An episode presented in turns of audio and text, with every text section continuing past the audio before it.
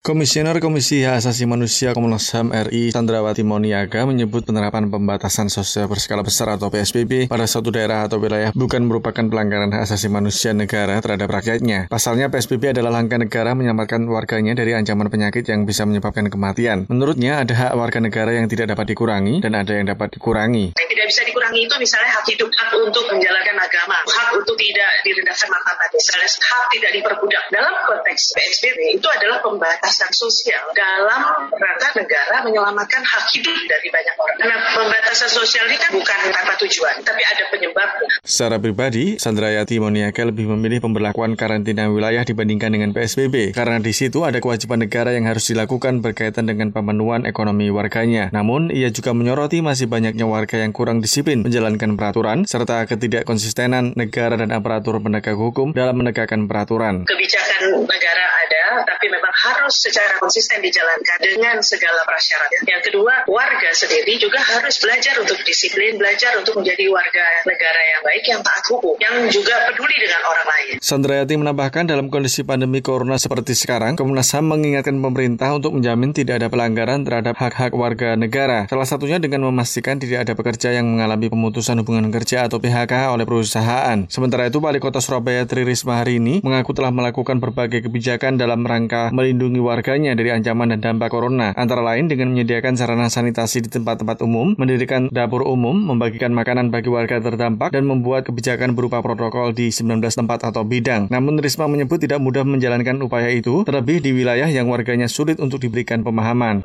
Memang ini tidak mudah. Sebetulnya saya pada awal-awal saya selalu turun ke pasar, ke tempat warga berkumpul, ke mana-mana saya turun, saya sosialisasi sendiri. Bagaimana mengajarkan disiplin kepada warga. Di samping saya terus mengimbau, kita putar itu rekaman suara saya ada di mana-mana, itu kita putar terus. Selain memastikan terpenuhinya layanan kesehatan dan makanan bagi warga terdampak corona, Risma juga mengajak seluruh warga kota untuk bersama-sama menciptakan ketahanan pangan secara mandiri, misalnya dengan menanam tanaman pangan di pekarangan rumah masing-masing. Langkah ini sebagai upaya untuk mencukupi kebutuhan pangan warga di tengah pandemi corona yang mengakibatkan harga-harga bahan kebutuhan pokok melambung. Risma sendiri sudah mencoba memanfaatkan tempat di balai kota untuk menanam padi dan terong. Sekarang lagi mengajak warga saya untuk memanfaatkan lahan-lahan kecil di rumahnya untuk kita bisa menanam apa saja yang bisa kita makan. Kita tidak tahu apa yang akan terjadi, tapi kita akan lebih aman kalau kita bisa mempunyai makanan sendiri. Dari Surabaya, Jawa Timur, Petrus Rizky melaporkan untuk VOA.